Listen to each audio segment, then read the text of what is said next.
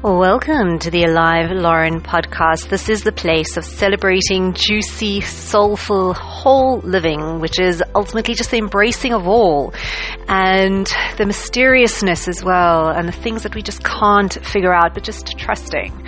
Trusting in a, in a bigger picture, in a grand scheme that is unfathomable and beyond our comprehension in the most beautiful way possible. And yes, it's a place of celebrating conscious business, blessing stories, musings, and today takes a little bit more of a story trajectory. So I teach adults online, second language English, and I felt really privileged today to have a conversation with a student of mine who was born in the Soviet Union and whose grandparents were from Ukraine and whose mother built most of her life in Moscow, Russia. And yeah, I just really felt blessed to have had the opportunity to hear from somebody who very close to home with what's happening at the moment with Ukraine and Russia. And it's really so many agendas going on with news reporting that to actually have connected to a person, to hear her story, to hear what is going on in her heart and mind and soul and being, and to sort of share as a voice um, from inside, um, you know, because all the stuff that's happening and all these sanctions and things that are happening, you know, whether like against Russia, you know, you've got one kind of leader who's one person who's because of the setup has a certain authority and is taking actions, but there's so many just people people who who don't want any of this, who are in so many people on so many fronts who get caught in in the crossfire, and I felt so blessed, and I wanted to share um, of my conversation because it really gave me insight and and. Um, yeah, just perspective, and not that there's anything that can be said or done or fixed. It was just um, I felt grateful and blessed. And I'm sharing it with the hope that just hearing from someone's voice from the inside, just to keep that human connection and that human experience and knowing that we are all people and that I hope that you also gain um, and feel some value and blessing in, in having heard from a person's perspective. Um, and I know there's many different. But so, yeah, she shared with me how her, she'd been born, yes, in the Soviet Union and grew up in between Moscow and Ukraine that her parents, her grandparents both worked in education and they were from the Ukraine.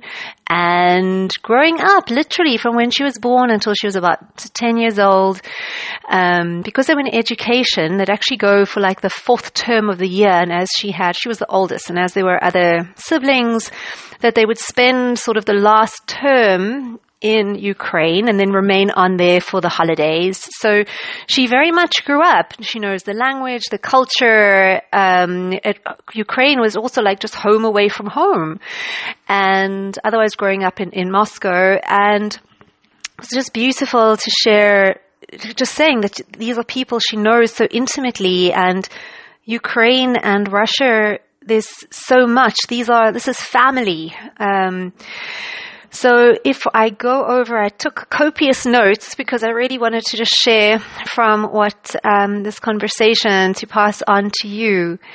And she was saying, we went back. So I asked her to sort of uh, understand because she said there's been these comments um, from Putin, Putin's side about the fascism and fascists and referencing Ukraine. And she was like, Ukraine fought against fascism and fought to protect Moscow and um, if anything, like they just were so heavily, heavily hit during World War II that it certainly is not a place of of um, standing for fascism at all. And what was just beautiful, so she took me back in time and she said that during the war, that World War II, that together with Belarus, um, after Belarus, Ukraine was the second sort of Soviet country to enter,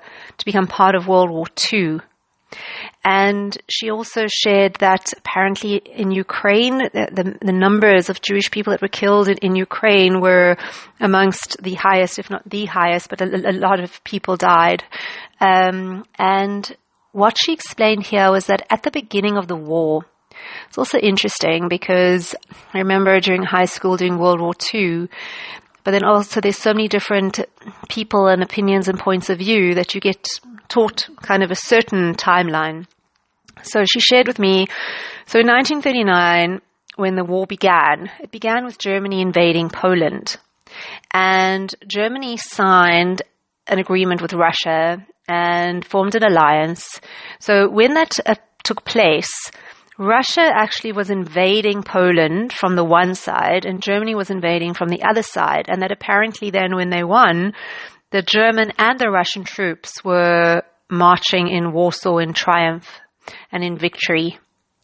And then she said that things changed. And on the 22nd of June, 1941, which is really seen as this date that changed everything, where it became like a national war, where Germany then wanted to attack Russia and Belarus and Ukraine were like the shields protecting Moscow and that Ukraine fought as valiantly and as strongly as powerfully as they could to protect Moscow and to defend Russia.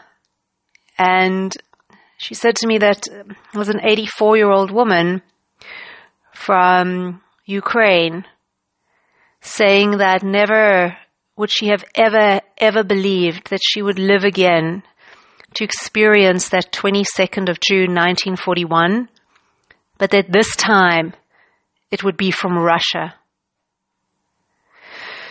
Sure, she said just that Ukraine took such a huge strike, all in protection, on defense of Moscow and Russia, and that it's just crazy for them that there's this man who has this power and authority and no one in his inner circle is challenging him.